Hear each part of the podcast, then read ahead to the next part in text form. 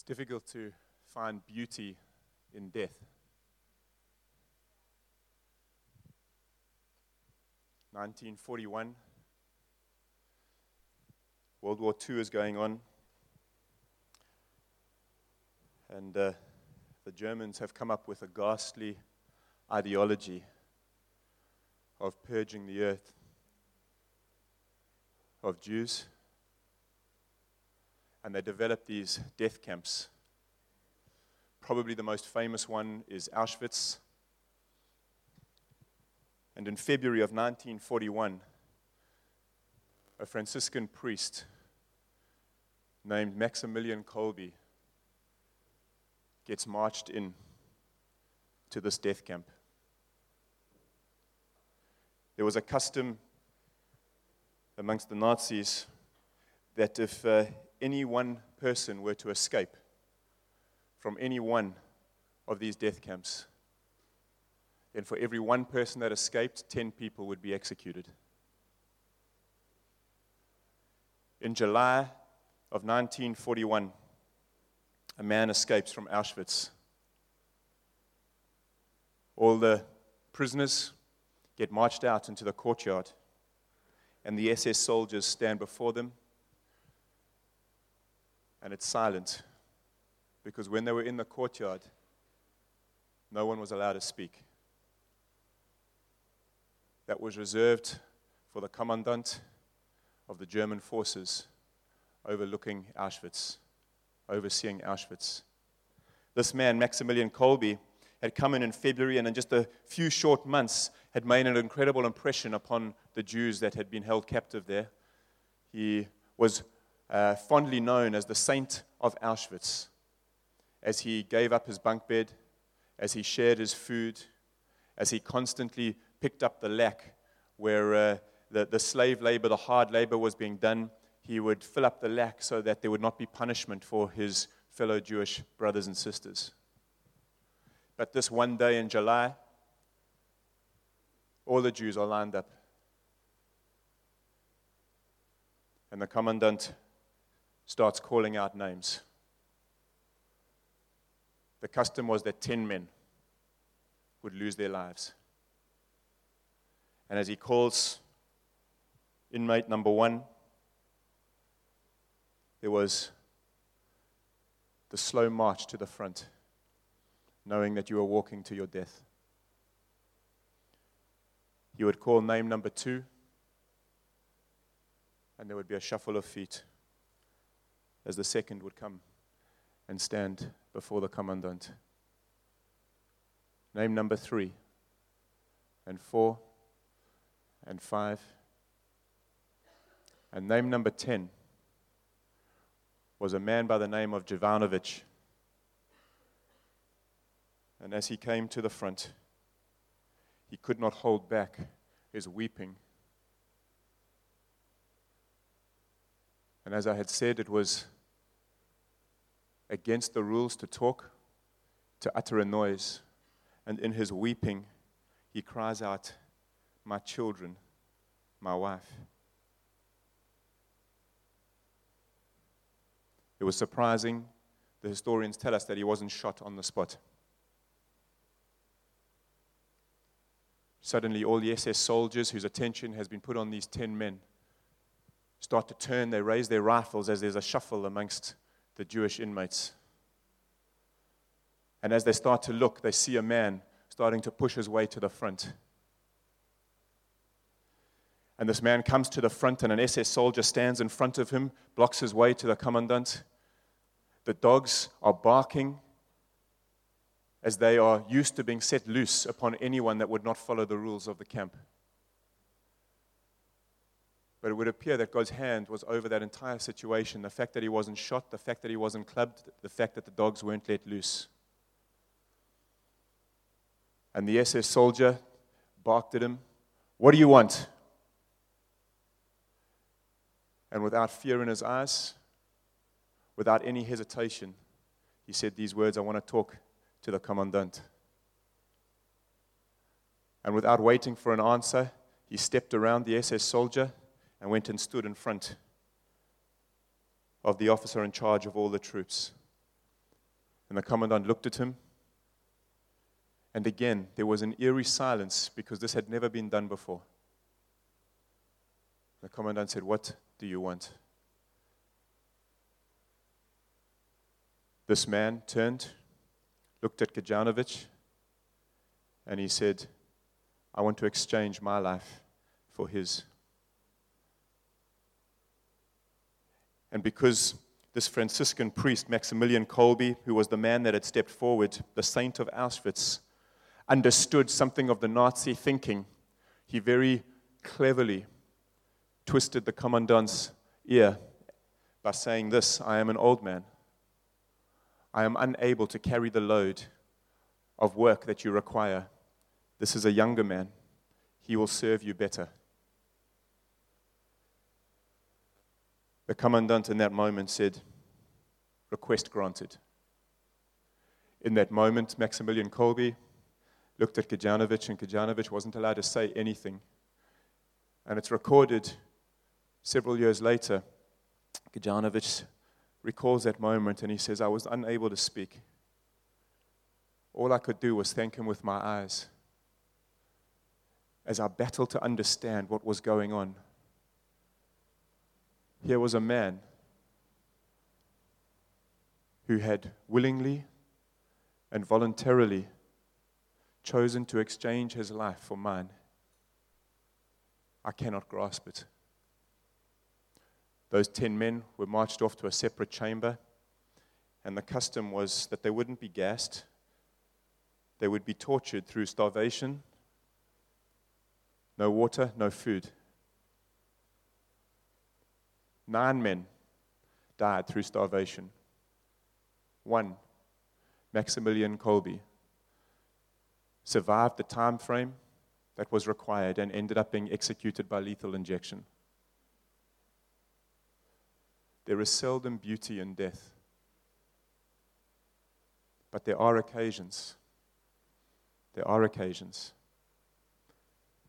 This was a story of one man exchanging his life for one man. Maximilian Kolbe died on August the 14th of 1941, and Gajanovic goes back to Auschwitz every 14th of August. Gajanovic survived those brutal years, and he goes back to remember every year on the 14th of August this man that exchanged his life so that Gajanovic could walk free. We find ourselves here on Good Friday. What are we doing? Maybe the question why do we get together? Like Janovic, we gather together every Good Friday to remember a man who exchanged his life in order that we may walk free.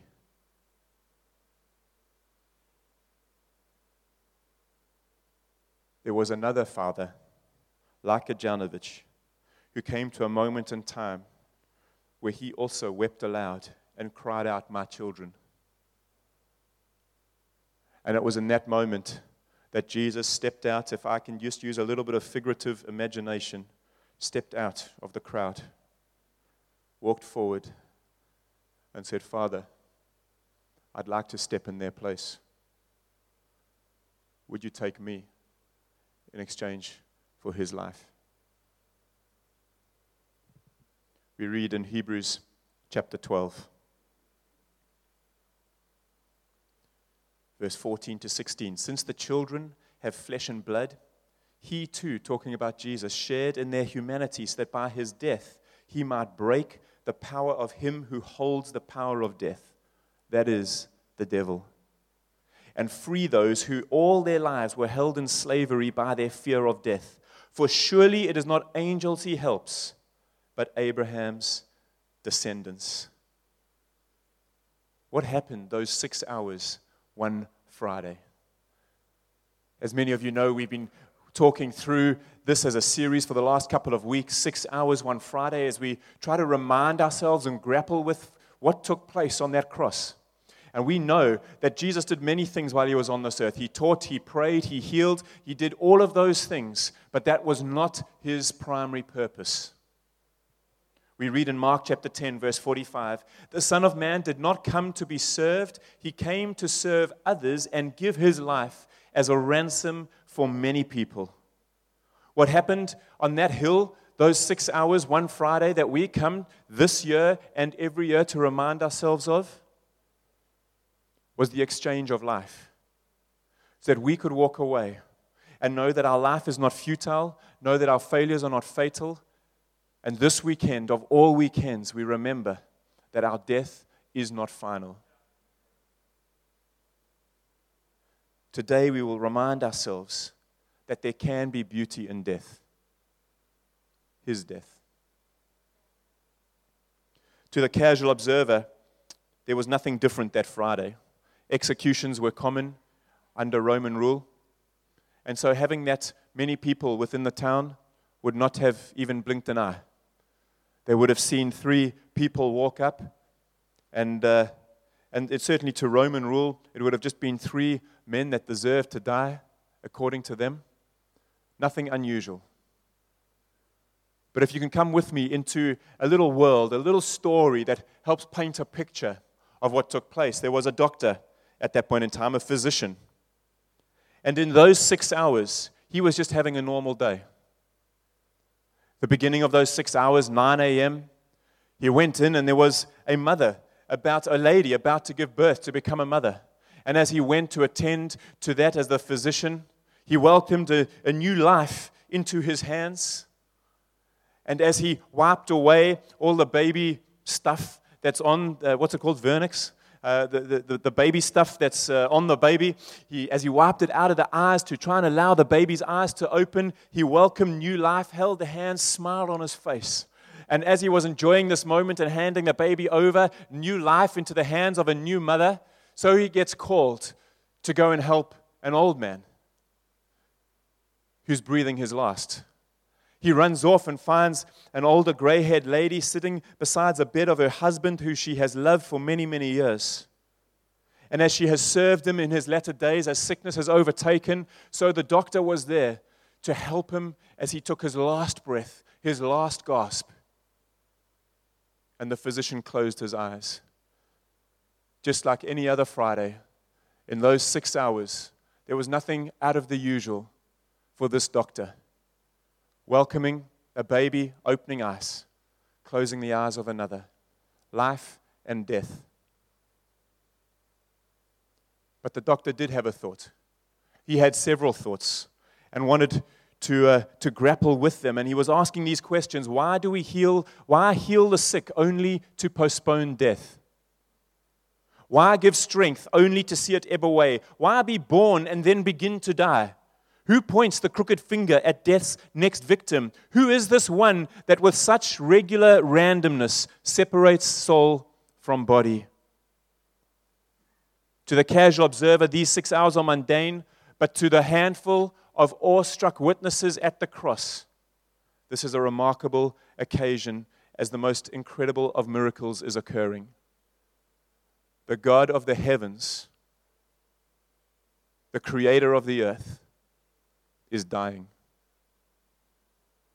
Spit and blood are caked to his cheeks, his lips are cracked and swollen, thorns rip his scalp, his lungs scream with pain, his legs knot with cramps, taut nerves threaten to snap as pain twangs her morbid melody, and yet death is not ready. There is no one to save him because he is sacrificing himself.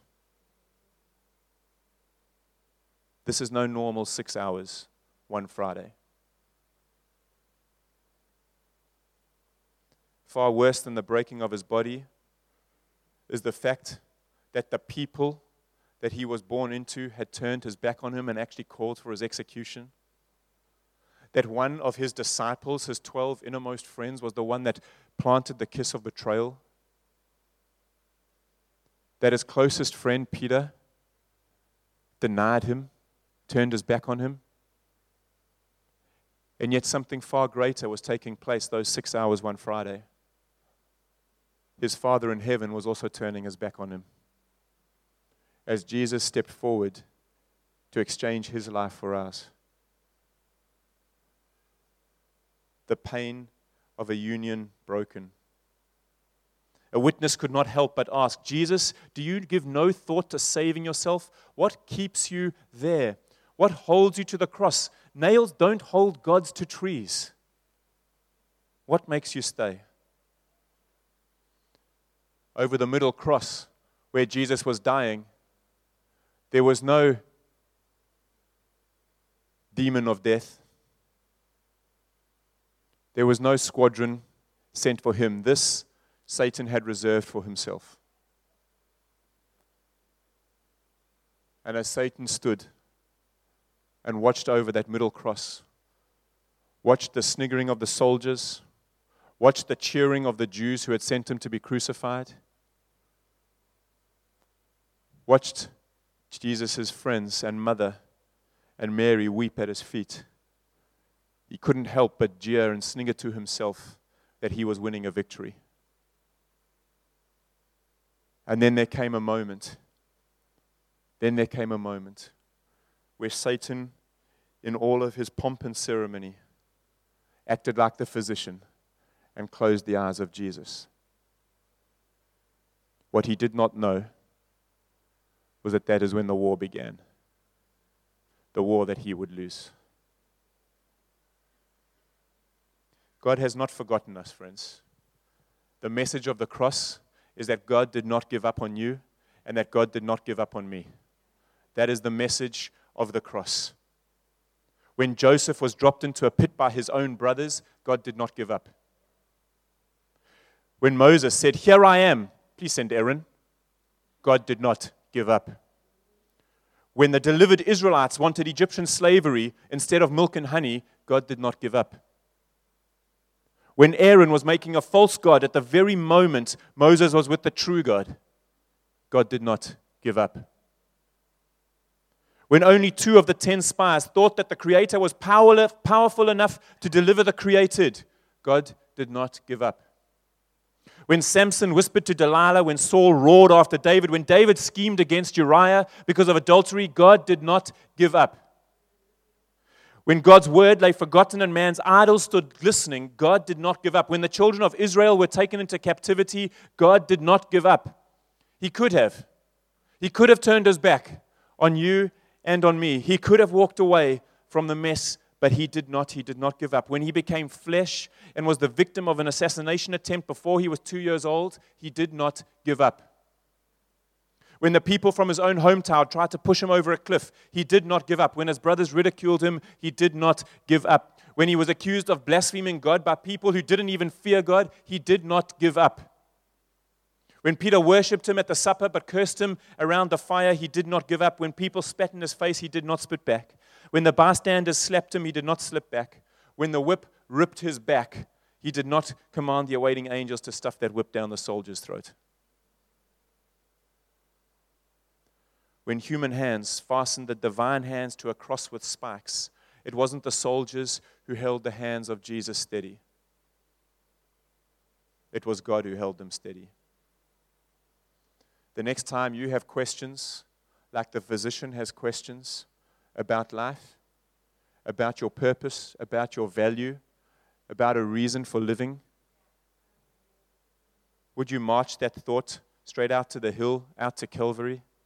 Would you march it to the cross where, with holy blood, the hands of Jesus remind us God would give up his only son before he would give up on you? God would give up his only son before he would give up on you. Buried in the words of the Son Jesus Christ, My God, my God, why have you forsaken me? comes back the answer of the triune God, because I would not forsake humanity.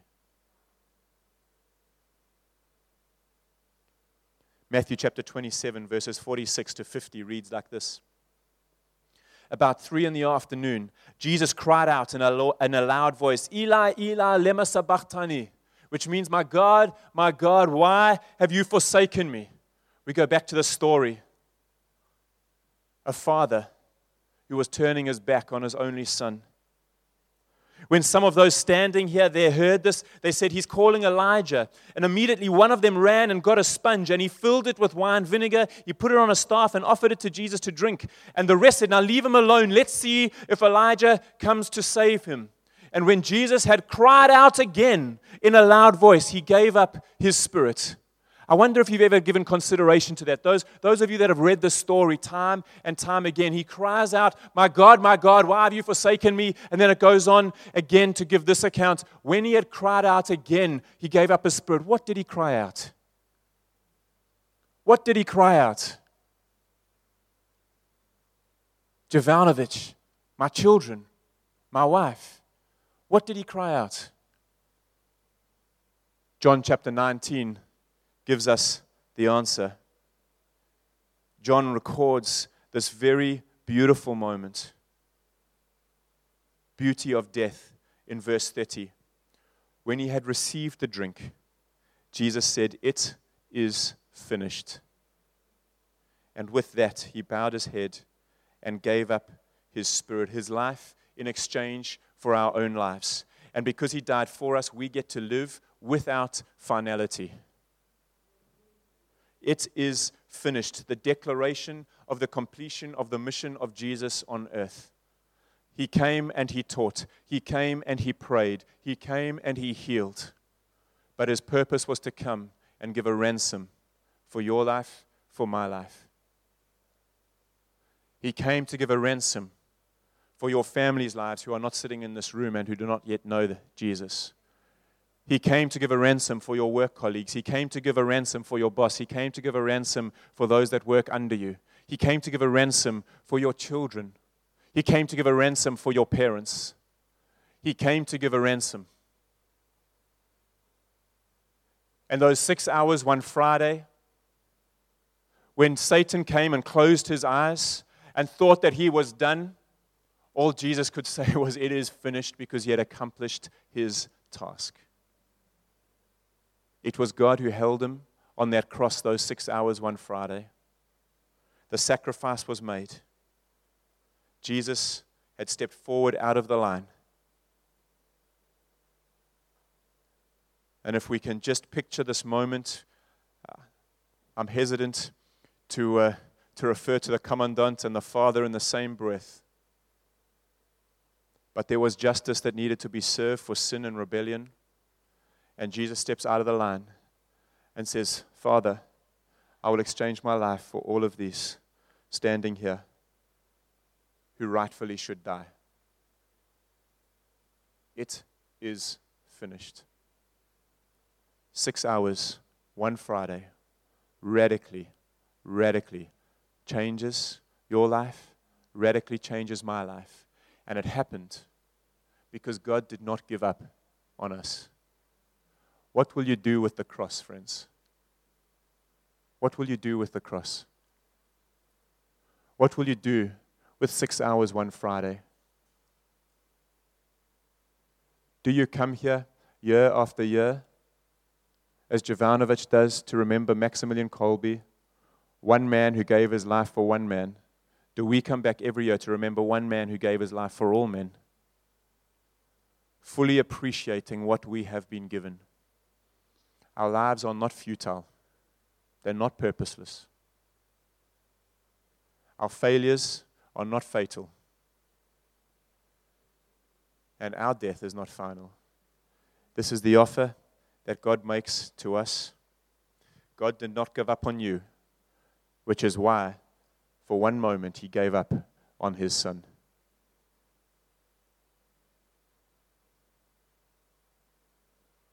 As John comes up to lead us in a communion moment, I would wonder if there are any here that have never put their trust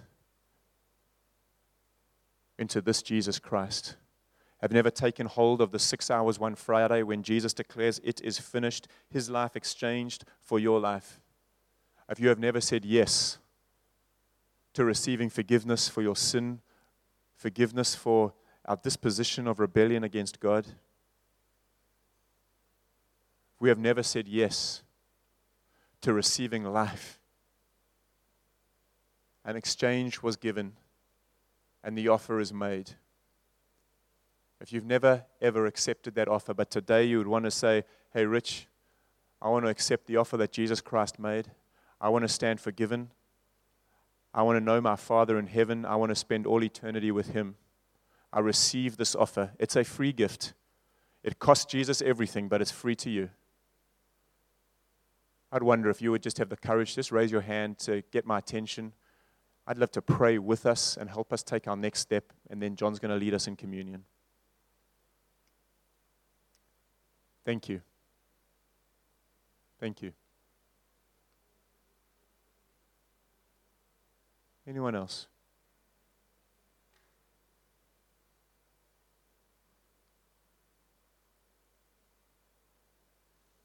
I'm so pleased. I uh, last week there were four people that made a decision to give their life to Christ, and uh, I see one of them is back here, which is beautiful. That there may be one or two more of you that are that are here, but I, I'm just so grateful that God is in the business of transforming lives.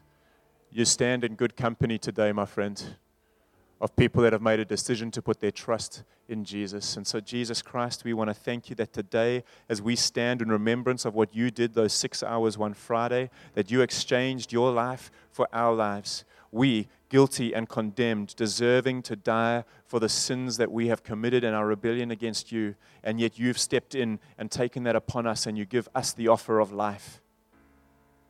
We want to thank you, Jesus Christ, that it is finished we want to thank you that there is no striving, and we thank you that we just received this gift by the power of the Spirit of God. And so we want to thank you for salvation for this gentleman. We want to thank you for this decision. And we pray, Spirit of God, as your word says, as the scriptures teach us, would you give yourself as a deposit, guaranteeing our future inheritance. So, would you come upon this man in power to confirm the life and the forgiveness that he has received? We thank you for new life in Jesus' name. Amen.